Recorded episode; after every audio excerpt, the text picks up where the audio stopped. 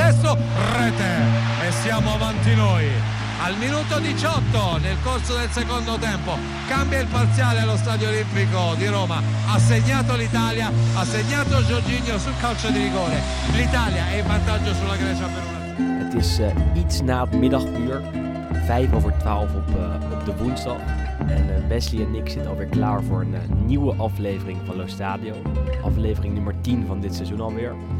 We gaan het hebben over de Azzurri, of moeten we Verdi zeggen. We gaan het eh, hebben over eh, de licht, over de vrij, over de blessures van spelers die in de Serie A spelen. Over de vrouwenelftallen van eh, Milan en Inter. En we gaan natuurlijk ook eventjes kijken naar het eh, Serie A speelweekend dat eh, ons te wachten staat. Wesley, goedemiddag. Nou, goedemiddag. Alles goed? Ja, prima. Eh, Heb je de Ja, interlandperiode zijn- weer overleefd? Ja, nou ja, goed. Het is altijd natuurlijk even wat rustiger. Ehm, maar goed, ja, ik vind het op zich ook wel weer leuk. Zeker als het Italiaanse elftal nu natuurlijk ook weer eh, ja, beter gaat dan, eh, dan ooit eigenlijk. Ehm, en ja, in combinatie natuurlijk met het Nederlandse elftal wat ook weer eh, aardig op stoom is. Dan is het, is het toch iets minder vervelend om naar, naar uit te kijken dan inderdaad de afgelopen jaren eigenlijk. Ga jij dan ook zitten voor eh, Liechtenstein Italië van gisteravond? Ja, ik zat helaas zat ik in de auto, maar ik ik had er wel echt op het programma staan om te kijken.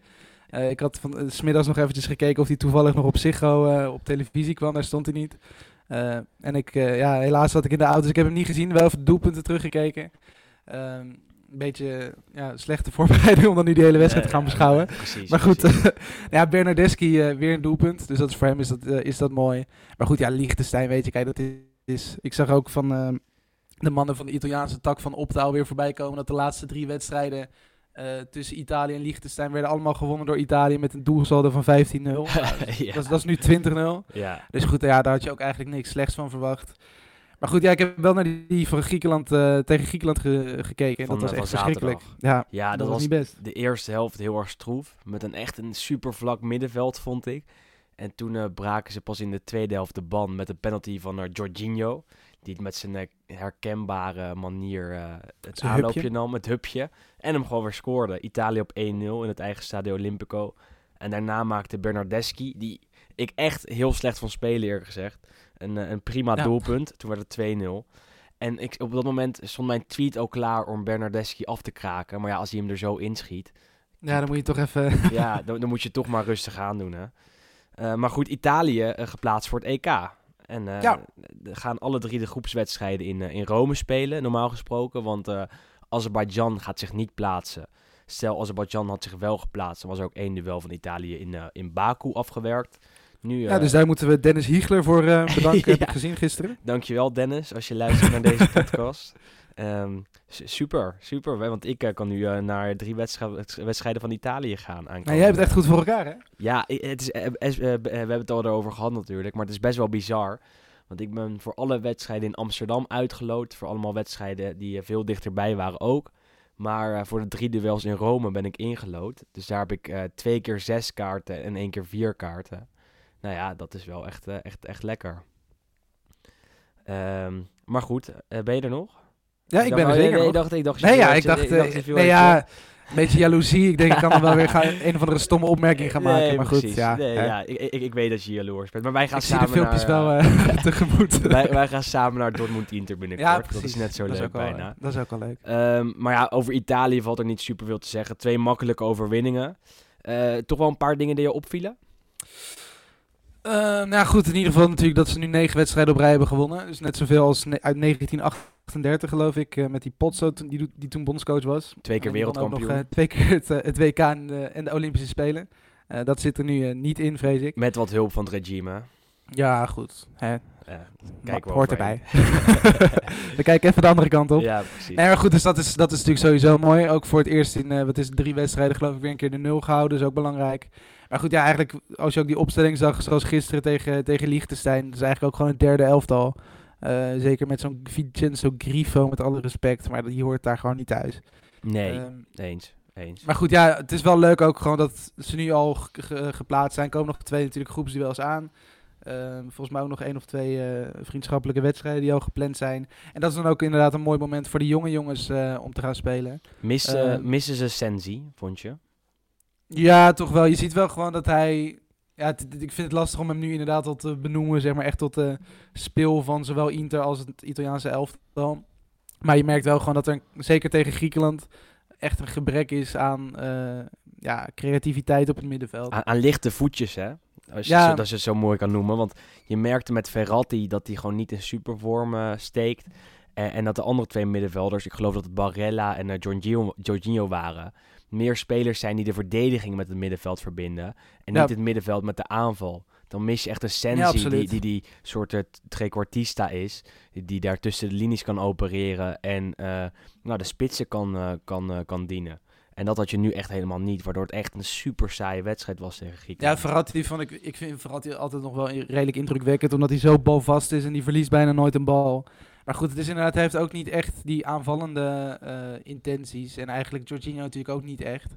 Eh, Barella heeft nog wel een goed afstandsschot en die scoort af en toe nog. Maar het is ook niet echt inderdaad de spelers met de, de fijne paasjes tussen de linies. Al doet Jorginho dat bij Chelsea de laatste tijd natuurlijk wel, ietsjes beter. En, en ja, maar goed. Ja. Lorenzo Pellegrini is geblesseerd, was er ook niet bij. Dat is een speler die dit seizoen echt in een uitstekende vorm steekt. Het echt heel vaak super doet. En ook in Italië de afgelopen tijd eh, best wel vaak in de basis stond bij Italië. Ehm, Zo'n speler zou denk ik niet meer staan op het middenveld. De vraag is dan wie er zou moeten worden gepasseerd. Ja, nee, ik verwacht dan dat mocht hij inderdaad eh, eh, er gewoon fit zijn, dan zal het inderdaad Barella zijn die eruit gaat. Dat zijn wel redelijk, nou, niet vergelijkbare spelers, maar wel spelers die allebei wel diepgang hebben. Ehm, maar goed, ja, dat zal inderdaad echt nog heel interessant worden, want voor het eerst in tijden is er inderdaad weer gewoon een redelijk, nou, overvloed wil ik niet zeggen, maar wel gewoon een aantal hele goede Italiaanse middenvelders, ook nog van redelijk jonge leeftijd, eh, die daar allemaal kunnen acteren.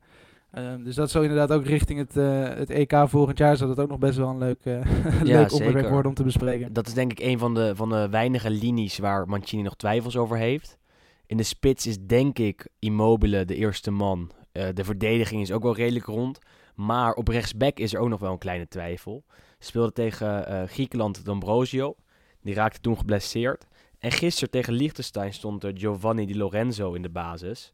Dat is een back van Napoli, die dit seizoen echt, eh, echt supergoed doet. Zie jij hem als mogelijke eerste rechtsback voor de Azzurri voor het aankomende EK?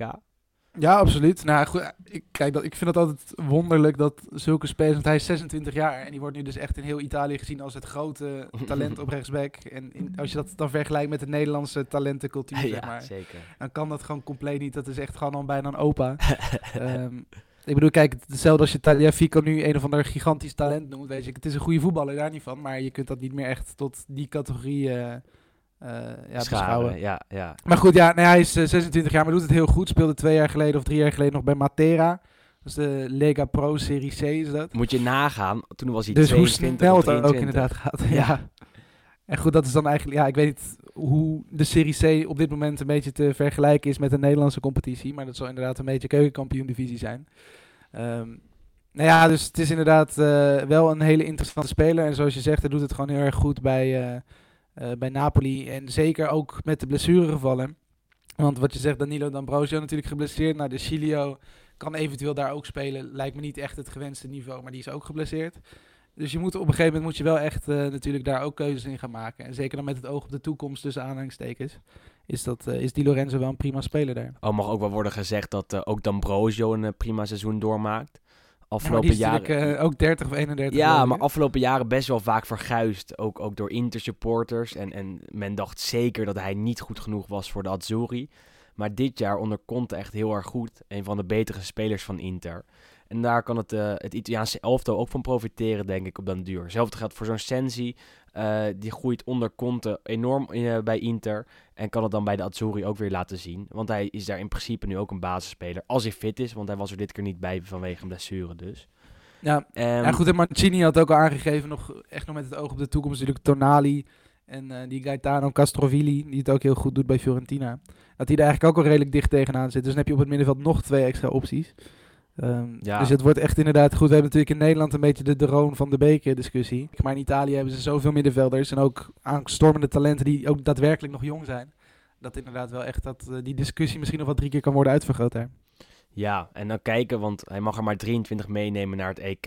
Ik ben heel erg benieuwd wie er afvallen en of er mogelijk nog spelers bij komen die nog niet zijn geselecteerd. Dat gaan we in de gaten houden. In ieder geval kan Italië met een best wel sterke selectie ehm, richting het EK gaan. Richting die wedstrijden in Rome zelf op 12, 17 en 21 juni. Eh, zie jij ze als mogelijke titelkandidaat? Ja, nou ja, dat vind ik altijd nog lastig. Het is natuurlijk ook echt heel erg afhankelijk van die groepen. Want ik zag van de week zag ik ook alweer dat er mogelijk. Uh, natuurlijk, het wordt onder andere gebaseerd natuurlijk op deze kwalificatie. Uh, de loting voor die groepen. Dus je kunt volgens mij ook echt in een hele moeilijke. Uh, ik zag volgens mij ergens Duitsland en Frankrijk en Portugal die eventueel dezelfde pool terecht kunnen komen. Dus ja, kijk, als je daarin zit, dan is het natuurlijk wel lastig. Dus het, het is ook wel echt afhankelijk van die, van die loting. Maar los daarvan, ze hebben wel gewoon nu denk ik met Mancini aan het roer ook gewoon wel de rust. En met de spelers die in de selectie zitten ook wel gewoon genoeg kwaliteit om in ieder geval ver te komen. En ook wel ervaring uiteindelijk gewoon. Ja, absoluut. Ja, goed, ze hebben natuurlijk uh, nog steeds een paar oude, oude gasten. Nou, senatoren kun je nog niet echt noemen natuurlijk, maar... Uh, met Bonucci en uh, ja, eigenlijk is dat wel de enige echte, ja. echte oude die er nu nog rondloopt. Maar goed, het is in ieder geval wel fijn om zulke soort spelers er ook tussen te hebben. Um, en dat, ja, het was toch voordat, toen, toen ze werden uitgeschakeld tegen Zweden natuurlijk, uh, dat ze toen dat eindtoernooi niet haalden. Dat was echt een team wat misschien echt wel iets te overrijp was misschien natuurlijk. Buffon uh, op doel, de, de Rossi stond natuurlijk nog, uh, nog in Chiellini, die bank. natuurlijk gewoon nog steeds goed is. Maar Ja, ja. ja, dat was toch misschien net even iets te veel van het, uh, van het groeien richting het, de bejaarde kant van het spectrum, zeg maar. Maar Chiellini zal, zijn, eh. Chiellini zal zijn basisplek nog wel terug hebben. Ja, absoluut. Ja, als hij inderdaad tegen, als hij, als hij fit is eh, tegen die tijd, zal hij inderdaad gewoon het koppel vormen met Bonucci. Ehm, En als je terug Ja. kan komen van zo'n kruisbandblessure. Want je ziet eh, de afgelopen tijd dat veel spelers daar last van hebben. En dan moeite hebben om terug te komen op een eh, oude niveau. Ik noem een Ja. Florenzi, ik noem als je al zo oud bent. Ja, en als je al zo oud bent, is het natuurlijk nog, eh, nog moeilijker. Ehm, wat wel zeker is, is dat Italië en Nederland niet bij elkaar in de pool komen. Omdat Nederland alle wedstrijden in, in Amsterdam of in Boekarest speelt. En Italië, zoals gezegd, in Rome. Dus zij komen elkaar pas echt tegen in een knock-out fase. Maar ik ben wel benieuwd hoe het zou zijn als deze twee teams tegen elkaar spelen. Want Nederland heeft superveel talent. Ook een middenveld waar het kwalite- kwalitatief supergoed is. Eh, als je dat eh, neerzet tegenover het middenveld van Italië... Nou, is Nederland nog wel een stukje verder, denk je niet? Ja, nou, dat vind ik wel lastig te, te, vergelijken. Het zijn natuurlijk wel echt gewoon twee andere teams en echt andere soorten spelers. Ehm, en ik denk dat daar inderdaad, stel als die, ja, als die elkaar echt loten en dat die tegen elkaar moeten, dat dan inderdaad misschien juist wel die ervaring van Italië dan nog net even iets, ehm, ja, de medaille de andere kant op laat vallen, zeg maar, het muntje de andere Ja. kant op laat vallen. En het zijn natuurlijk Ehm, voetballers altijd, Italianen. Ja, nou dat is natuurlijk wel echt met Italië een, eh, ja, toch wel iets waar je, eh, ja, wat je in de gaten moet houden. En zeker ook tegen teams die ze intussen hebben uitgeschakeld, ook op, eh, in kwartfinales en achtste finales en halve finales op de afgelopen toernooien. Dat waren ook niet de mensen natuurlijk niet. We, we kennen allemaal Balotelli nog met zijn ontblote bovenlijf tegen Duitsland. Spanje in Eh, het, met het kont eh, van... Ik zag inderdaad toen 4-0 Conte. geloof ik, of wat was het, 3-0 tegen, tegen Spanje. Toen inderdaad met Di Natale die nog scoorde. Ja, kijk, dat soort, het, het is wel echt gewoon een, een, een toernooiploeg. En het Nederlands elftal kun je daar natuurlijk misschien iets minder van zeggen. Al is het natuurlijk de laatste toernooi waar we er wel bij waren, ging het wel goed. Maar ja, ik vind het, eh, ik, het, ik- het is in ieder geval goed dat ze allebei nu, eh, nu er zijn. Dat ze weer eh, de oude vorm een beetje terug hebben. De laatste keer dat Nederland en Italië tegen elkaar speelden op een eindronde was in 2008, denk ik. Toen Nederland met 3-0 won in, eh, in Oostenrijk. Of in, Zwe- Ja, op een Bern eindronde wel, ja. Ja, ja, Ja. ja. in Bern. Ja. Dat is, eh, toen was Nederland met 3-0 te sterk. Met een fantastische Van Bronckhorst, Snijder, Van de Sar, noem het allemaal op. En ook met een soort uitgerangeerd eh, Italiaans elftal. Dat twee jaar daarvoor nog wereldkampioen was geworden. Ja, Wat dat betreft is de situ- de situatie nu wel volledig anders. Hè. Twee teams die echt eh, opnieuw zijn opgebouwd. ja, Eh, twee keer de New Wave. Ja, ja, dat ja. eh, is, ook, is ook te zien. We, we moesten het ook nog even over het shirt hebben, ja ik. zeker. Dat zag ik ook inderdaad. Ja, goed, ik, in Italië is inderdaad de kritiek. Het gaat ook even in het kort over het Puma-shirt wat Italië nu droeg tegen Griekenland. In het groen. In het groen. ja, maar goed, die droegen dat dus één keer eerder een groen, of in ieder geval een soort van groen shirt, ergens in 1954 uit mijn hoofd. Ehm, en dit is nu een soort van, ja, de renaissance noemden ze het zelf een beetje. De Dus de, Rinascimento. de New Wave, het Rinascimento van het Italiaanse voetbal. Dus dat inderdaad aan de hand van jonge, eh, jonge spelers, jonge talenten en dan inderdaad een nieuw groen shirt. eh, dat eigenlijk een soort derde shirt is. Dus ik ga ervan uit dat dit ongeveer een van de enige eh, dagen, wedstrijden was waarop dit wordt gebruikt en gedragen. Maar goed, ik vond hem zelf vond ik hem wel mooi. Alleen in Italië is natuurlijk heel veel kritiek. En vooral eigenlijk nog niet eens op de kleur, maar vooral het feit dat ook het eh, vlaggetje van Italië, dus eigenlijk het logo van de Italiaanse bond, waar natuurlijk gewoon de Italiaanse vlag in staat, dat die voor, de, ja, voor deze uitgave van het shirt in het goud was eh, neergezet. In plaats van het, eh, ja, het traditionele groen, eh, wit, rood. En daar was eigenlijk de meeste kritiek nog op. Maar goed, ja, ik vond het zelf ik vond het geen lelijk shirt. Ik, heb hem ja, besteld. ik vond het ook mooi. Maar, heb je, je hebt hem besteld zelfs. Absoluut. Welke naam mag erop? Of geen? Nee, geen, geen, geen naam. Nou ja, ik, ik vind het ook een super mooi shirt. Eh, Het punt is een beetje dat Italië in het blauw speelt. ehm, en in het blauw hoort te spelen, vind ik. Dan komen ze opeens in een belangrijk duel aan met een groen shirt. Dat vind ik gewoon jammer. Maar aan de andere kant heb ik er niet een hele sterke mening over. Als eh, Puma vindt dat ze een commerciële stunt moeten uithalen met het Italiaanse elftal. Nou ja, dan doen ze dat. En dan eh, accepteert de Italiaanse bond dat. En het is gelukt, want wij praten er nu weer over. Ja, Heel Twitter stond er vol mee. Eh al elke, die shirts zijn uitverkocht geloof ik in alle Italiaanse winkels. Dus wat dat betreft is Precies. het wel goed. Maar stond op elke voetbalsite. Het zal ook niet alleen Ja. in Italië zijn verkocht, maar dus ook in Nederland. Nou ja, gelukt. Stunt gelukt. Italië zal tijdens het EK gewoon in het blauw spelen. Niks aan de hand. En het uitshirt is meestal wit en dat vind ik eigenlijk veel lelijker dan dit, dan dit groen. Maar goed, dat is dan Ja, maar mijn, eh, het weer lijkt te veel op elkaar, groen en blauw natuurlijk. Dus ja, nee, natuurlijk. Nee, ik, snap, ik snap ook wel de overwegingen. Maar En in Nederland hebben we ook wel eens gespeeld in een, in een zwart-wit shirt, volgens mij. dat, was Dus, eh, dat was ook één keer inderdaad. Ja, met maar- Oegur Yildirim. Maar goed, Ja. dus... ehm, eh, maar als we dan toch even die lijn doortrekken... eh, Even het laatste over het interlandvoetbal van afgelopen eh, week. Ehm, was er in Nederland een discussie over Matthijs de Ligt en over Stefan de Vrij. Eh, de Ligt natuurlijk bij Juventus tegenwoordig. De Vrij eh, nog altijd bij Inter. En Martin de, Rode, de Roon zei in een interview met, ik geloof het AD, dat men in Italië super verbaasd is dat de Vrij niet in de basis staat bij het Nederlands elftal. En daar maakte men in Nederland ook al snel van dat eh, dat ten koste van de licht zou moeten zijn.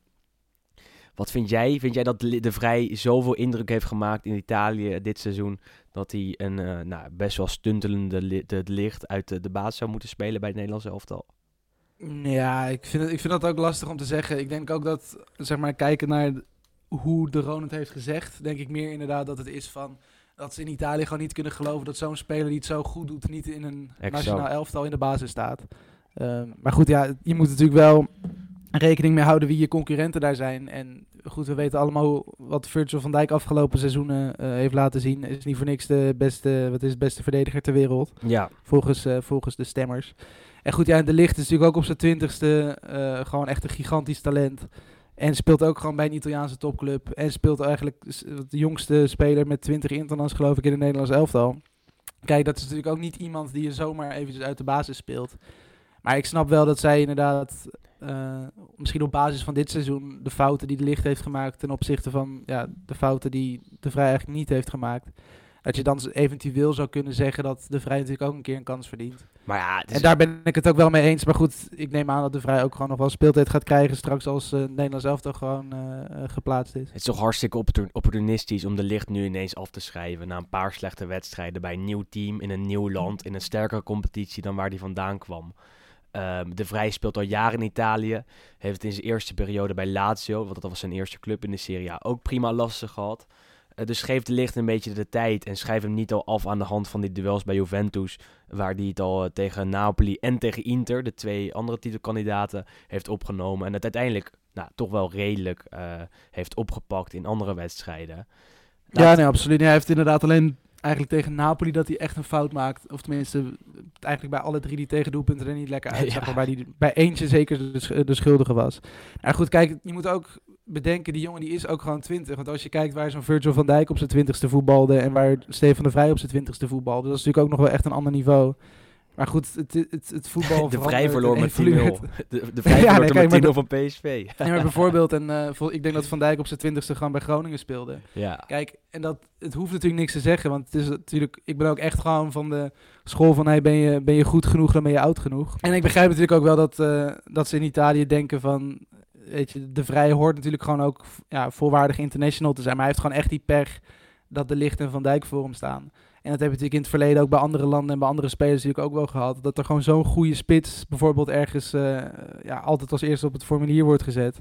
En dan maakt het niet uit hoe goed je, je bent als tweede spits. Maar als je altijd een, weet ik een Lewandowski of een, eh, of een David Villa of weet ik veel wat voor je hebt, dan is het gewoon heel lastig om in zo'n ploeg te komen. Of een Belotti in Italië. Met eh, die achter Immobile Ja, nee, goed, staat, bij wijze van spreken. Ja, dat vind, ik dan nog, dat vind ik dan eigenlijk nog raar. Want ik vind Belotti eigenlijk een veel completere spits dan Immobile. Maar goed, dat is dan, eh, Ja. mijn mening. En ik vind hem ook gewoon de afgelopen... Zeker in de Interlands vind ik Belotti eigenlijk gewoon... Misschien wel vier of vijf keer betere indruk hebben gemaakt dan zo'n Immobile. En vaker treft goed, zeker. is, absoluut, ja. werkt alleen iets harder voor het team, waardoor die, ja, ik weet niet, misschien iets minder in het speelsysteem van Mancini past. Ehm, maar goed, wel ook in de gaten te houden. Ik, ik dacht, ik, tenminste, ik denk dat Immobile gewoon de eerste spits van Italië blijft. En ook tijdens de EK eh, in de spits zal staan straks. Maar ja, hoe lang hebben we daar nog Ja, nou goed, je weet niet wat er nog... Ja goed, nee precies, ik wil net zeggen, je hebt nog bijna een jaar. Ja, Ehm, straks komt ja, goed, Balotelli ja, je weer weet terug. ook niet... Voor... Nee, maar ja, waarom niet? Ik bedoel, hij kan het goed doen. Je hebt natuurlijk in Italië heb je Patrick eh, Cutrone en, eh en Moise nog rondlopen. Stel als die er nu opeens eh, ja, alles op hun, het, het op hun heupen krijgen en er ook 20 in schieten, nou, ja, dan kunnen die ook zomaar eerste spits worden. Precies. Ook wat slechter nieuws voor de teams uit, het serie, uit de, de Italiaanse competitie, uit de Serie A. Want Alexis Sanchez van Inter raakte geblesseerd tijdens een duel met Colombia. En drie keer raden wie hem voor zijn enkel strapte, Wes. Juan Quadrado. van Juventus. En daar waren we allemaal, mensen eh, allemaal mensen van, eh, van overtuigd dat het expres was. Nou ja, dat lijkt me niet, toch? En eh, ja, Goed, ik, denk, ik denk nooit dat je als speler sowieso met opzet, of tenminste 9 van de 10 keer, niet met opzet iemand wil blesseren. Behalve die kerel van, wat was het, de Harkemaanse Boys afgelopen weekend. ja. Maar, nee, nee, goed, ja, ik snap, ik. Of IJsselmeervogels inderdaad, de idioot. Nee, maar goed, ik, ik, ik snap wel dat inderdaad Interfans daar een beetje boos om zijn. Maar dat is ook gewoon een beetje komkommertijd, weet je. Je moet ergens boos om zijn als Inter niet speelt. Dus, Ja, precies. En dan heb, moet je ergens druk over maken. En als je dan over één ding Ja. druk moet maken, dan is het wel over Juventino. Eh, als Juventino, als Interista zijnde. Nou, en dat eh, gebeurde. Of Interista zijnde moet je dan zeggen. Hè? Als we het eh, goed in het Nederlands zeggen. Doe jij Ehm, maar goed, nee. Ja, zeker. En eh, Zapata Duvanone, onze Duvanone, die raakt ook geblesseerd bij Ja. Colombia. Die is er een paar weken uit. Ehm, en daar heeft de Atalanta dus best wel een probleem. Denk je niet? Of eh, gaat Luis Muriel Ja, absoluut. dat, ga, dat gaat je opvullen? Ja, goed, kijk, hij gaat nu natuurlijk wel gewoon spelen. En hij heeft tot nu toe best wel prima indruk gemaakt daar bij, eh, bij Atalanta natuurlijk. Maar goed, ja, het is inderdaad wel een, eh, toch wel een flinke aderlating. En ook gewoon jammer voor, ja, voor de kijkers. Ja. Ehm, ja, weet je, eh, er was nog iemand die geblesseerd geraakt, geloof ja. ik, toch? D'Ambrosio, ook van Inter. Eh, De- eh, die had rechtsback. natuurlijk al Die hebben we al genoemd. genoemd. Ja, nee, precies. Dus je ziet inderdaad toch met zo'n interlandperiode dat dat natuurlijk ook wel negatieve gevolgen op kan leveren. Maar ja, dit zijn alle drie basis. het hoort, het, hoort, het hoort er ook gewoon een beetje bij. Ja, het hoort erbij. Het is natuurlijk wel doodzonde voor, voor zulke soort ploegen dat ze, nou in het geval van Inter ineens twee basisspelers kwijtraken. En in het geval van, van Atalanta zelfs een sterspeler kwijtraken. En dan moet Ja. je er maar in de Serie A mee zien te handelen. eh, en het zelf zien op te lossen, terwijl die ergens anders Ja, geblesseerd goed, maar is kijk, dat, het- ja, ja, nee, natuurlijk. Maar goed, aan de andere kant, weet je, je haalt er ook gewoon positieve dingen uit. Want om even bij Atalanta te blijven. eh Ilicic had geloof ik twee doelpunten gemaakt. Malinowski die schoot er weer een vrije trap van een 40 meter in. Dus je hebt ook spelers die gewoon weer beter in vorm weer terugkeren. Dus ja, het, het, het gaat al, het gaat allemaal gaat het gewoon twee kanten op. Maar het is inderdaad wel jammer, ook voor de topscorerslijst, dat eh, onze Douvanone eh er eventjes uit is. Het is altijd een beetje Sam-Sam natuurlijk. En eh, tussen al het interland geweld door werd er ook gewoon in Italië zelf gevoetbald. Ehm, niet bij de mannen, maar bij de vrouwen. Stond namelijk de Derby della Madonnina op het programma. In de Serie A bij de mannen al gewonnen door Inter. Maar bij de vrouwen gewonnen door Milan met 1-3. Eh, best wel een unicum, want het stadio eh, Breda was uitverkocht in Milaan. 4500 toeschouwers aanwezig. Ehm, en dit was de eerste wedstrijd tussen Milan en Inter, tussen die vrouwenelftallen ooit in de Serie A. Eh, heb jij er iets van langs zien komen, Wes?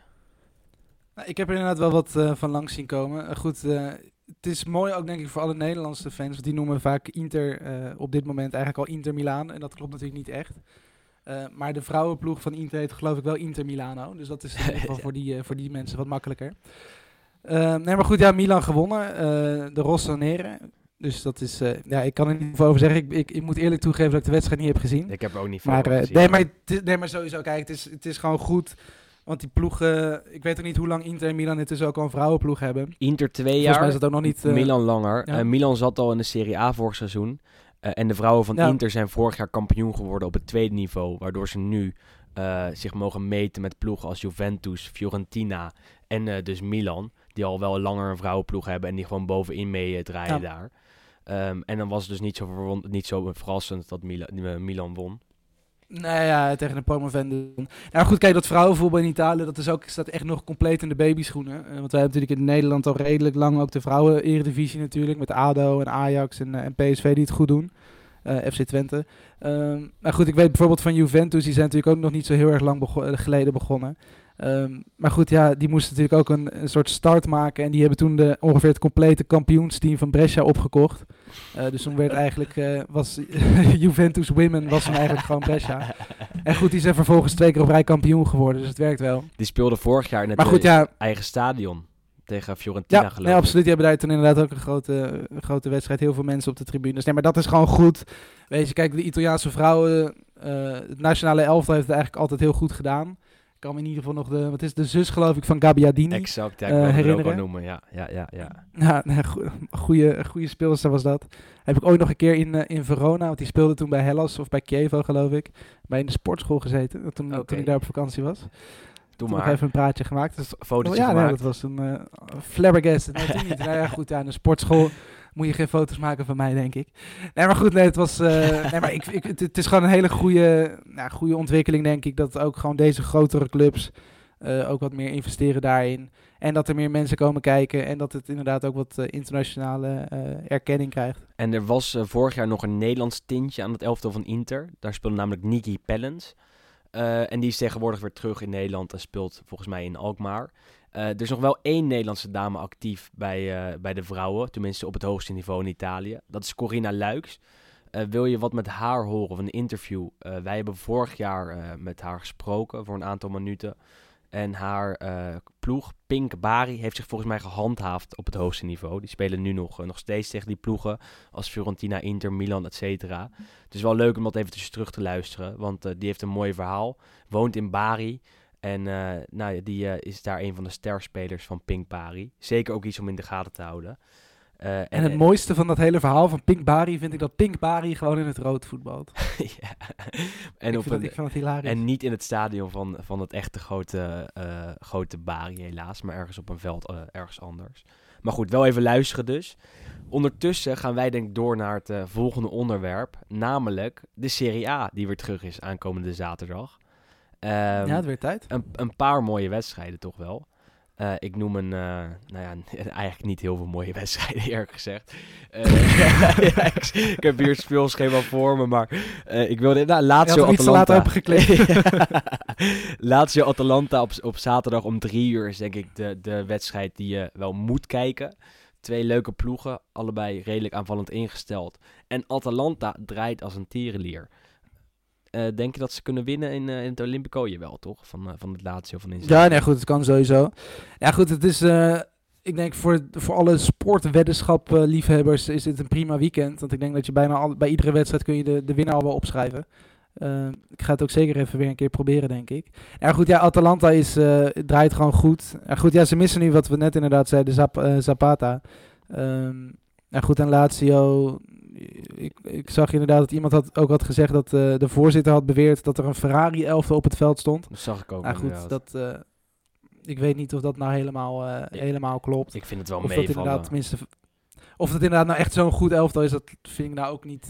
tenminste, het is geen team dat inderdaad voor de top 3 moet gaan. Nou, er is in, in, in, in, maar de Serie A, zijn- in de Serie A maar één Ferrari en dat is Juventus. En die rijden met een Fiat Ja, dat denk ik ook. Lazio en Atalanta zijn gewoon twee teams die eigenlijk gewoon gaan voor 4, 5, 6 eh, in de Serie A. En ik denk, ja, Atalanta is nu beter in vorm. Lazio ietsjes minder, maar goed, dat zegt niet zoveel. Ik denk dat het gewoon een redelijk gelijk opgaande wedstrijd is. Ehm, en het zal inderdaad ja, wel op, op individuele kwaliteit en klasse waarschijnlijk beslist worden. En daar heeft natuurlijk Atalanta nu ietsjes minder van, omdat Zapata weg is. Maar goed, ik ben ook nog niet verre van overtuigd eigenlijk van, eh, van Lazio. Nee. Dus ik, ja, misschien een gelijkspelletje of zo, 2-2. Wel een leuke wedstrijd om te gaan kijken, denk ik. Ja, nee, dat, dat, dat sowieso wel. Goed tijdstip ook. En dan kan je blijven zitten. Want later die, die avond, of later die dag, eh, spelen Napoli en Juventus. Vanwege de Champions League verplichtingen, allebei op zaterdag. Napoli thuis tegen Verona, tegen de vrienden van Hellas. En eh, Juventus tegen Bologna. Nou ja, wat je zegt, dat is wel twee keer een eentje, toch? Lijkt me. Ja, ik denk het wel. Ja, goed, sowieso natuurlijk Napoli thuis. Mag eigenlijk sowieso geen probleem zijn. Zeker omdat Verona natuurlijk eh, best wel een matige ploeg heeft. En goed, ja, Bologna doet het natuurlijk best wel aardig nog dit seizoen. Ehm, laatste vier wedstrijden dan niet meer gewonnen. Ze zitten wel weer even een klein beetje in een, eh, in een dipje nadat ze wel gewoon goed begonnen. Maar goed, ja, Juve, we hebben het al zo vaak gezegd. Het, is wel gewoon echt een klasse apart. En ook al zijn ze nog niet super in vorm en ook al draaien ze nog niet geweldig. Je zag vooral natuurlijk in die wedstrijd tegen Inter dat er gewoon... Ja, en de ervaring en de, gewoon de hele klasse die de club en die selectie natuurlijk ook uit, uitstraalt eigenlijk. Ehm, dat dit soort wedstrijden eigenlijk gewoon een moedje zijn. Ja. En ja, ik verwacht niet dat daar eh, hele gekke dingen gaan gebeuren. En dat is niet een wedstrijd die ik per se zou gaan kijken. Want Juventus thuis tegen een laagvlieger is meestal niet super leuk om te zien. Dat maar Mitchell Dijks is fit. Mitchell Dijks is fit. Denswil in de basis. En, uh, en zelfs ja, trouwens misschien Jerry Schouten. Ja, die speelde Want Gary Medel. Ja, en Gary Medel is geblesseerd geraakt. Ja, dat zou mooi zijn als, dus als uh, dat is natuurlijk wel zijn voorganger daar. Misschien debuteert dus hij wel in het Allianz Stadium in Turijn. Dat is wel een mooie Misschien plek. toch reden om te kijken. En uh, op zondag ook nog een paar mooie wedstrijden, denk ik wel. Uh, Sassuolo-Inter is een wedstrijd waar Inter meestal punten verspeelt. En, maar daar mocht jij het niet over hebben, zeg ik? Nee, dat zag ik inderdaad, maar dat ga ik toch eventjes doen. Um, er is één man van Sassuolo die eigenlijk altijd scoort tegen Inter. En die is supporter van Inter. Dat is namelijk Domenico Berardi. Die heeft geloof ik de afgelopen vijf jaar is, uh, echt drie keer of vier keer de wedstrijd tegen Inter beslist. Uh, vaak door een penalty, soms ook door een mooi uh, doelpunt van buiten de 16. En ik ben dus als Interista gewoon echt bang dat hij het aankomende zondag weer gaat doen. Um, Sassuolo in een periode van rouw. Ze hebben een eigenaar verloren. Giorgio Squinzi overleed. En daarom is een vorige wedstrijd tegen Brescia uh, afgelast, uitgesteld. Die uh, spelen ze pas later dit seizoen. Daardoor hebben ze pas zes duels afgewerkt. En dit is eigenlijk een eerste wedstrijd na uh, die, die periode van rouw. Of na, die, na het overlijden van een, van een eigenaar.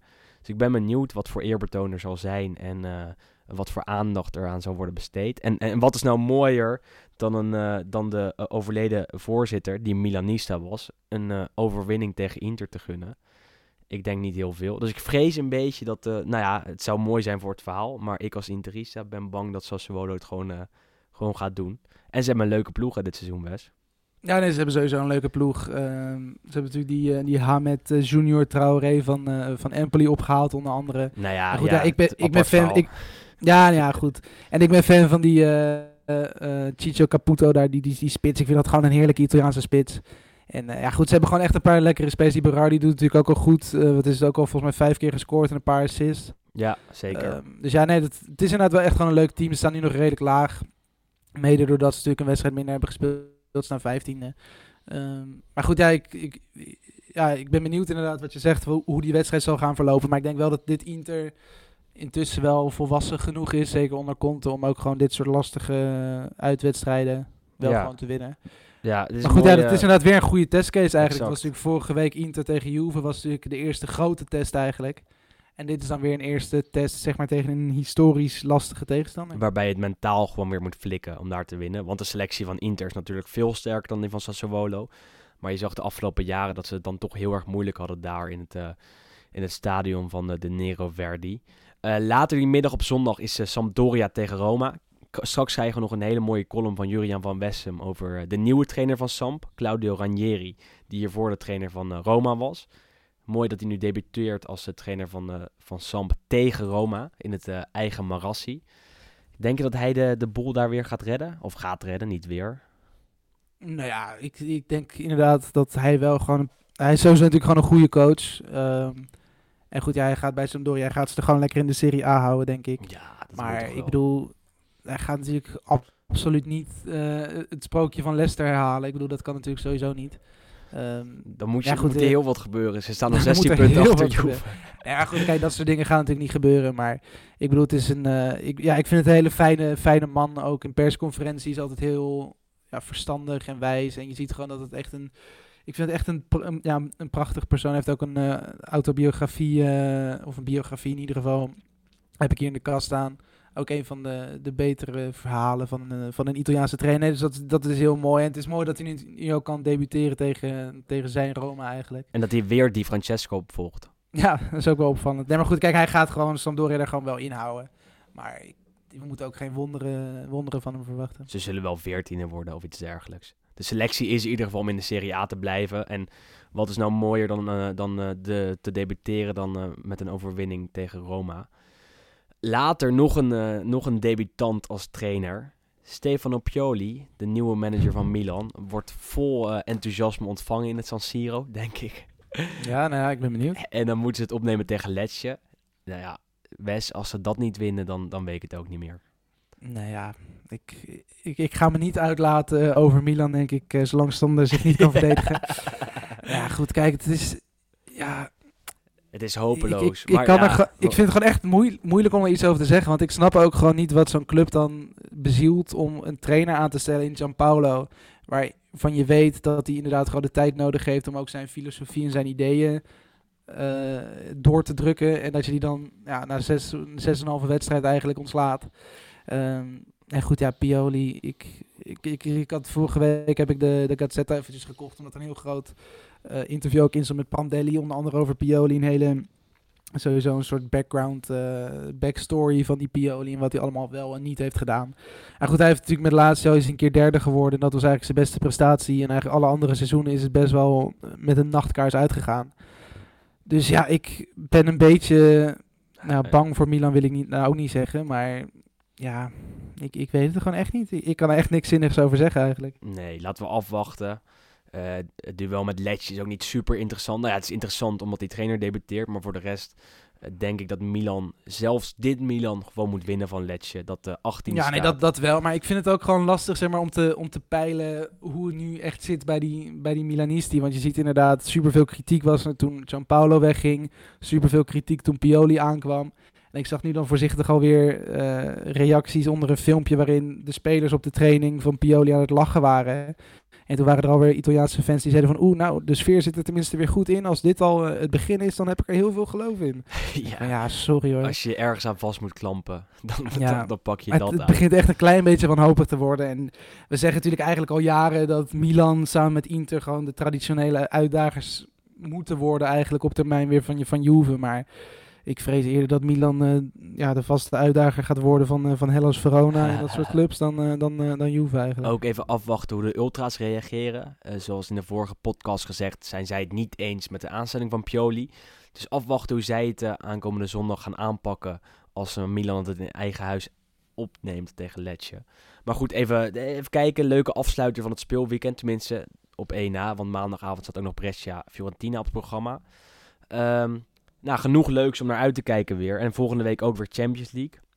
Ehm, ik denk dat wij onze volgende podcast daarvoor opnemen. Dus die gaan we niet nu bespreken, maar dat doen, doen we dan gewoon.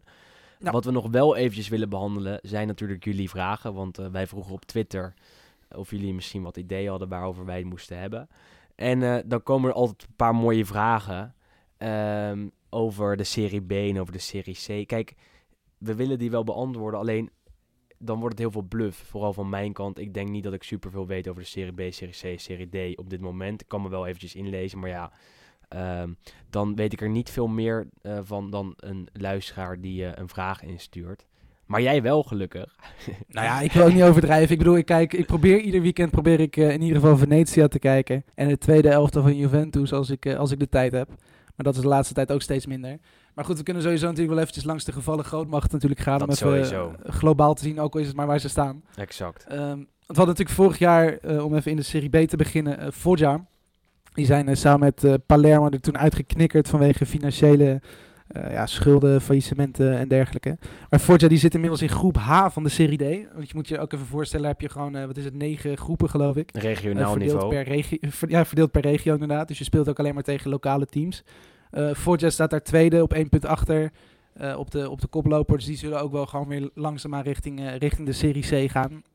Ehm, Palermo, we hebben een hele fanatieke volger van, eh, van Palermo. Dus die mag er zelf ook een keer eh, misschien eh, iets over komen vertellen. Matthijs goed, ja, altijd Matthijs. Kleks, ja, absoluut. Uh, nou goed, hij zegt zelf ook, het is de enige club in Italië die, nog, die tot nu toe alle wedstrijden wist te winnen.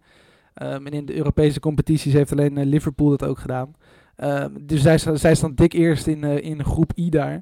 En eh, ja, het- wat ik ook het mooie vind eigenlijk aan de Serie D zijn ook die teams eh, waar, waar ze dan tegen spelen. Weet je, het is verschrikkelijk wat voor namen daar ook tussen zitten. En de velden. De vel ik heb een paar filmpjes Ja, van langs gekomen. En Ja. dat zijn gewoon amateurvelden waar, eh, nou ja, waar FC Balbedak in Nederland op speelt. Ja, nee, ik vind dat prachtig. Nee, ik heb, tenminste, volgens mij was het de eerste wedstrijd van Palermo. Toen werden ze geholpen door een ballenjongen. Uh, dat er opeens weer een extra bal op het veld kwam. Tegenstander even in de war en die bal die vloog erin. En toen vonden ze alsnog met 1-0 in de laatste minuut. Dat je dacht van, nou, volgens mij wil je juist van je hele frauduleuze uh, historie af. Die heb ik ook maar goed, gezien, ja. ja. Nee, maar goed, Palermo staat eerst. En ik denk dat het gewoon prachtig nieuws is dat die uh, gewoon lekker doorgaan eigenlijk. Weer, weer naar boven. Want daar goed, die moeten daar natuurlijk ook gewoon weer zo snel mogelijk terug in de, in de Serie B. Het liefst in de Serie A. We hebben ook een nieuw logo natuurlijk sinds het faillissement.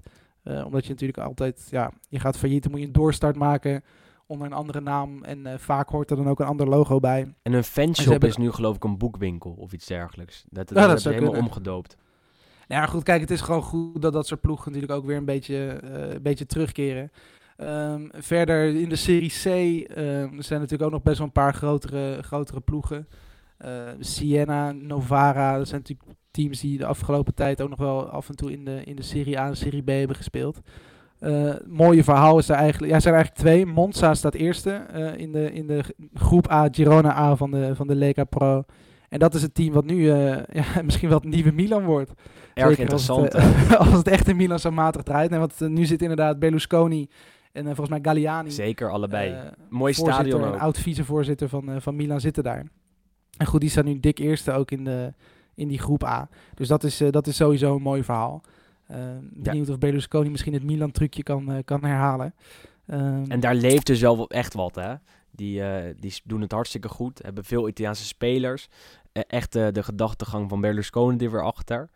dus dat, dat is wel echt iets om in de gaten te houden. En als ze zo doorgaan, denk ik dat Monza misschien wel binnenkort op het hoogste niveau actief zou kunnen zijn als uh, Berlusconi dan nog leeft, moet hij het dan uh, opnemen tegen zijn, zijn oude liefde, hè, tegen Milan. Dat zou wat zijn, hè, als Monza wint ja, dat zou prachtig zijn. Ja, dat zou mooi zijn. Nou goed, kijk, het is ook natuurlijk heel erg afhankelijk, zeker in die Serie C eigenlijk. Um, dat wordt ook vaak wel een beetje gezien als een soort, ja, het, het vage vuur. het purgatorio wordt het in, in Italië vaak genoemd.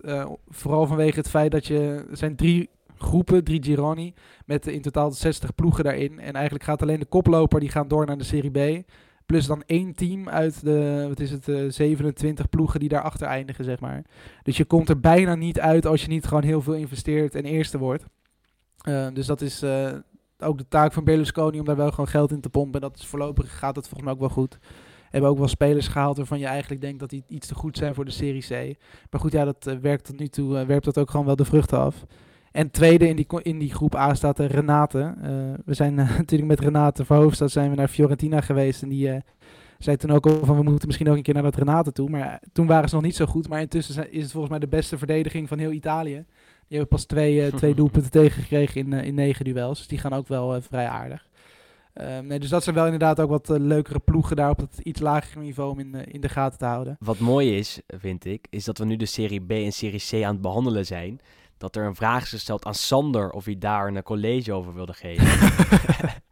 en dat Sander nu, nu niet eens is als we het erover hebben. Ongelooflijk. Bizar, bizar. Ja, nee, wat goed, want het verhaal, tenminste de vraag, we hebben toen een mailtje gekregen van, hoe heette die jongen Thijs. alweer? Thijs? Ja, van Thijs. Nee, dus uh, inderdaad ook over interessante ploegen op het, uh, op het lagere niveau. Uh, nou goed, je hebt daar inderdaad... dus bij deze. ja, bij deze nou, doen, doen wij het maar. ja. Ik bedoel, wat, is jouw, wat is jouw favoriete ploeg in de serie? Als Sander weer te druk is met werk, dan, dan doen we dit gewoon, hè. Nee, ik heb, heb jij een favoriet daar? Ik heb niet echt een favoriet in de, in de Serie B. Ik uh, heb veel, uh, vind het mooi als uh, kleinere ploegen, of tenminste grote ploegen, die ooit zijn gedegradeerd, weer terugkomen. Um, en dan noem ik een Pisa. Zou ik het mooi vinden als ze weer op het hoogste niveau actief zouden zijn. Natuurlijk een verleden met Nederlanders, met Mario Been, met Wim Kieft. Livorno, nog in, om en rond het Calciopoli-schandaal in 2006, nog actief in, in de Serie A. Uh, dan hebben we een Pordenone dat uh, tegen Inter speelde in uh, de Coppa Italia twee seizoenen geleden. Toen bleef het 0-0 in San Siro. Was het sprookje bijna zover, maar won Inter uiteindelijk toch nog met penalties. en dat zijn wel ploegen die je dan extra in de gaten houdt. Maar ik ga hier zeker niet beweren dat ik wekelijks de Serie B in de gaten hou en daar alles, alles van zie en alles van in de gaten hou. Maar wat je wel ziet is dat ploegen zoals Benevento en Empoli uh, best wel een dikke basis hebben om uh, toch weer snel terug te promoveren naar de Serie A. En wat me dan best wel verbaast, als ik dan nog één ding uh, moet zeggen, dat Frosinone het op dit moment niet goed doet. En Frosinone heeft een eigen stadion. Heeft ook eh, eh, de afgelopen vijf jaar twee keer eh, de stap gemaakt naar de Serie A. Telkens weer gedegradeerd. Vind ik het ook altijd verbazingwekkend dat zo'n zo'n Frosinone, waar dus best wel de basis ligt om een ploeg te zijn die actief is in de Serie A en daarin zou kunnen blijven, dat ze dan toch weer redelijk snel afzakken. Ehm, dat houdt in dat het niveau in de Serie B echt heel erg dicht bij elkaar ligt. Een aantal jaar geleden, toen ik in Italië was, ehm, ben ik, of woonde, toen ben ik echt naar 10, 15 duels van uh, Bologna gegaan, die toen in de Serie B speelde. En ik geloof dat er van die 15 wedstrijden uh, 10-0-0 eindigde. Dus ik ben toen niet echt uh, fan geworden van de Serie B en van het voetbal daar. Dus dat is misschien een van de redenen dat ik niet wekelijks daar naar kijk. maar zeker iets om in de gaten te houden. Want uiteindelijk, zeker naarmate het seizoen vordert, zie je dat de beste ploegen zich onderscheiden. En dat die volgend jaar misschien wel in de Serie A zullen spelen. En dan ga ik ze wel altijd in de gaten houden ja, nee, ehm, goed, nee, zeker. Nee, het is inderdaad niet de meest sprankelende uh, competitie. Maar er zitten altijd ook wel een paar uh, leuke spelertjes tussen. Die, uh, Tonali die vorig jaar. Hè? Nou, absoluut. Nou. Tonali die, die toen nog met Brescia aan de Serie B actief was. Nou ja, dan ga je daar wel af en toe eventjes naar kijken. het punt is dat mijn Italiaanse tv natuurlijk is afgepakt. waardoor, waardoor het niet meer zo makkelijk is om naar de Serie B te kijken. Terwijl ik vorig jaar nog wel eens gewoon eventjes het kon aanzetten als ik aan het studeren was of iets dergelijks. Ehm, maar goed, genoeg over die, uh, die ploeg op, uh, de, de, op 1 na en op het op 2 na hoogste niveau. Uh, want er zijn meer vragen ingekomen van onze luisteraars. We behandelen er een paar. want anders wordt de podcast natuurlijk weer veel te lang. En dan kan je hem niet meer in je treinrit uitluisteren. want Niels, die wilde dat we eventjes keken naar het gerucht dat Ibrahimovic terug zou keren naar Inter. Zie jij dat gebeuren? Nou, gebeuren, dat weet ik niet. Maar ik zit er in ieder geval niet op te wachten. nou, ik, ik, ik, ik, zei het gisteren, of tenminste, ik weet niet of het gisteren was, ik zei het van de week ergens op kantoor ook, ging het er ook weer over, omdat hij weer op tv was vanwege dat, uh, dat standbeeld wat, hij, uh, wat onthuld was in Zweden. Maar ik ben echt gewoon compleet slaat aan moe eigenlijk. Ik vind het echt een geweldige speler. En hij heeft ook echt gewoon wel het maximale uh, gepresteerd eigenlijk bij iedere club waar hij is, waar die is geweest. Maar ik ben die man zo zat. Dat, ja, ik, ik vind, kijk, je hebt Balotelli en dat is ook gewoon een gek. En die is ook gewoon zo. Alleen die hoor je daar niet, zeg maar, dat uh, nog een soort van goed praten. En die, die vindt zichzelf niet nog, wat dat betreft, een soort godheid. Nee, die is gewoon, zo. Die, die, die is geen act. En, en, en ik, ik heb bij Slatan veel meer het gevoel dat het soort van een imago is wat ooit een keer een beetje de wereld in is geholpen. Dat hij denkt van hé, hey, eigenlijk werkt het best wel lekker. En hier kan ik gewoon allemaal sponsordeeltjes en marketingtrucjes en weet ik veel wat vandaan halen.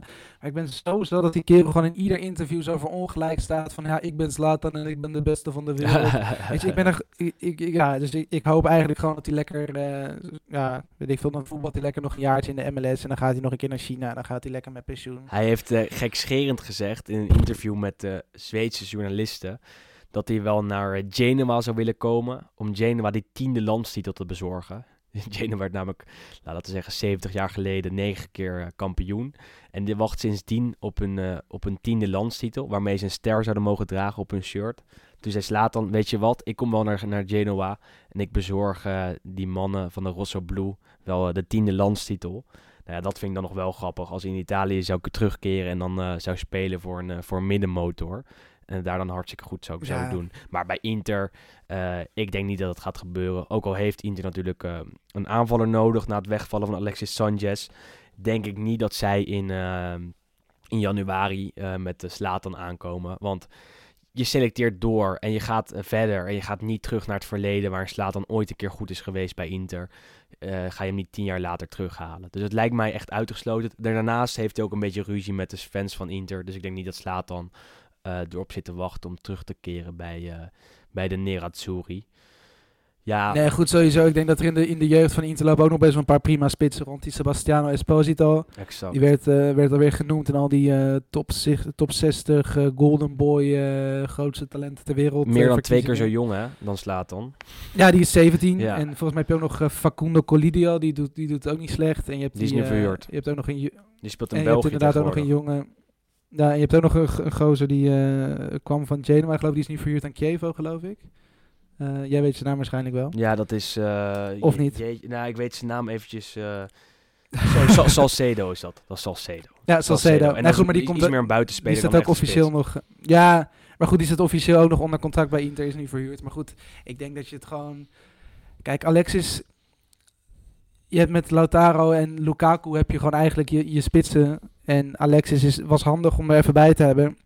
Maar ik denk ook niet dat hij nou überhaupt...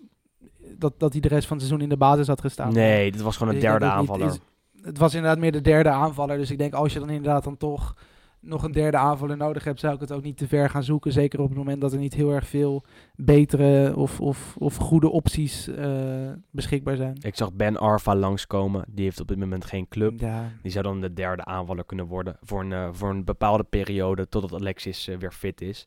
Dat is wel iets om in de gaten te houden. Want Inter gaat zich in, in de winter en misschien wel daarvoor zeker roeren op de transfermarkt. Het is qua breedte namelijk erg dun. En dat ga je naarmate het seizoen vordert zien dat ze daar heel veel last van gaan krijgen. Maar goed, Wes, we zitten al meer dan 50 minuten. We kunnen wel uren door blijven Ja. praten. Maar ik denk dat het de tijd is om er een, eh, een eind aan te breien. Ik moet weer terug naar mijn het FIFA. ja nee, snap ik. Nee, ik vind nog wel even dat we een shout-out moeten doen naar de Twitter-accounts van de Italiaanse voetbalploegen. Ehm, Roma had natuurlijk vorige maand al eh, rondom racisme en racistische fans een, eh, een kerel aangegeven, eigenlijk via het eigen Twitter-account, dat ze die een, eh, een stadionverbod gingen geven. Nou, dat is uiteindelijk gelukt, drie jaar. Ehm, en nu gisteren was Pescara, die hadden ook iemand, een of andere fan in hun Twitter mentions, die zei van jullie moeten stoppen met het communistische Ja. antiracisme gedrag. En die hebben ze dan ook eventjes aangegeven. Dus dat is in ieder geval wel goed dat daar ook iets mee gebeurt. Zeker nu natuurlijk deze week rondom eh, Bulgarije, Engeland weer veel meer kritiek was. En eh, veel meer gedoe rondom dat eh, racisme. En dat het, ja, het moet gewoon allemaal een keer afgelopen zijn. Maar het is nu goed dat inderdaad ook gewoon Italiaanse, ook, al is het inderdaad misschien maar de, de social media manager, zeg maar. het moet toch ergens beginnen. Dat die inderdaad ook wel echt nu beginnen met, weet je, het, moet gewoon klaar zijn. En we moeten hier echt wel tegen optreden op de een of andere manier. Ehm, dus dat eh, nog even een, een shout-out naar hen. Eh, dus Nee, eh, goed netjes. gedaan, jongens. goed om eh, mee af te sluiten. Wat nog mooier is om mee af te sluiten is eh, de column van Juriaan van Wessem. Zoals al eerder aangekondigd gaat hij over eh, de nieuwe trainer van Sampdoria, Claudio Ranieri. Voordat je die even afluistert, raad ik ook nog aan om eh, naar de andere podcast van FC Afkikken te luisteren. Dat is eh, de Pantelic podcast over Ajax, de PCV podcast over eh, de vrienden uit Eindhoven. En natuurlijk ook podcasts met Petersen en alle andere redactie, redactiepodcasts van eh, FC Afkikken. Hou ze in de gaten. En blijf ook vooral naar ons luisteren. Geef ons 5 sterren op iTunes. En nou ja, commentaar is altijd welkom. En eigen ingeving waarmee, waarmee wij wat kunnen doen ook. En sponsoring ook natuurlijk, Wes. Maar ja, dat zijn andere dingetjes. We zien jullie eh, volgende week weer terug. Bij de openingswedstrijd van het WK 98 in het Stade de France zat ik opeens naast hem. Hij was analist bij de RAI en ik deed commentaar bij Eurosport. We gaven elkaar een hand en spraken kort met elkaar. Hij was op dat moment trainer van Valencia, maar ging helemaal op in de pompeuze openingsceremonie. Hij gaf me zijn visitekaartje en tijdens dat toernooi kwamen we elkaar een paar keer tegen. Hij bleef altijd even vriendelijk, wars van capsones. En een half jaar later zaten we weer naast elkaar bij Atletico AS Roma in de kwartfinale van de UEFA Cup. Ik mocht al Claudio tegen hem zeggen, maar hield het meestal op Mister. Hij had in de weken ervoor het Barcelona van Van Gaal drie keer verslagen in drie memorabele wedstrijden. We vielen elkaar lachend in de armen. Hij vertelde me dat Valencia een gouden toekomst had, maar wel zonder hem, want in die stad was geen internationale school waar zijn dochter naartoe kon. Hij ging vanaf nu alleen maar werken in steden waar hij zeker van wist dat zijn dochter naar school kon. En zo raakte hij verzeild in Madrid en in Londen, bij Atletico en Chelsea. Hij zou de man worden die altijd op het verkeerde moment op een mooie plek was. Nadat hij een beetje oneervol bij Abramovic eh, opzij was gezet bij Chelsea, kwam ik hem weer tegen in een restaurant van een hotel in Monaco. Hij zat er alleen en nodigde me uit om een koffie met hem te drinken. En hij vertelde me bij die gelegenheid dat hij zojuist een akkoord had bereikt om terug te keren bij Valencia. En je dochter dan? zei ik. We hebben het inmiddels eh, een goede school voor haar gevonden in Valencia, was luidde zijn antwoord. Claudio Ranieri is een fenomeen in het trainersgilde. Toen hij met AS Roma Mourinho de stuip op het lijf joeg, noemde de Portugees hem een bejaarde coach. Iedereen zou zich beledigd voelen, maar Ranieri lachte hartelijk. Alsof hij ergens zou weten dat hij voor de stunt van deze eeuw in het voetbal zou zorgen. Ranieri, zal voor veel mensen voor altijd Leicester City blijven. Maar voor mij is hij toch ook de man die Cagliari van de Serie Ciuno in twee seizoenen terugbracht naar de Serie A. Die Fiorentina vanuit de Serie B naar de Coppa Italia loodste. En in het buitenland zeker ook succesvol was bij bijvoorbeeld Valencia en Monaco. Toen hij in het afgelopen seizoen bij AS Roma als interimcoach terugkeerde om Di Francesco te vervangen, kon niemand vermoeden dat hij een half jaar later hetzelfde zou doen bij Sampdoria. Het is best een moeilijke klus, maar Ranieri is in staat om de rust terug te laten keren bij de club uit Genua, die hem tien seizoenen geleden een verdiend kampioenschap door de neus boorde. Na Daniel Fonseca, Gabriel Batistuta, Piojo Lopez, Hernan Crespo, Francesco Totti, Radamel Falcao en James Vardy mag Ranieri nu werken met Fabio Quagliarella. Komt dat zien, komende zondag. Sampdoria AS Roma, alsof de voetbalgoden het nu helemaal zo hebben gewild.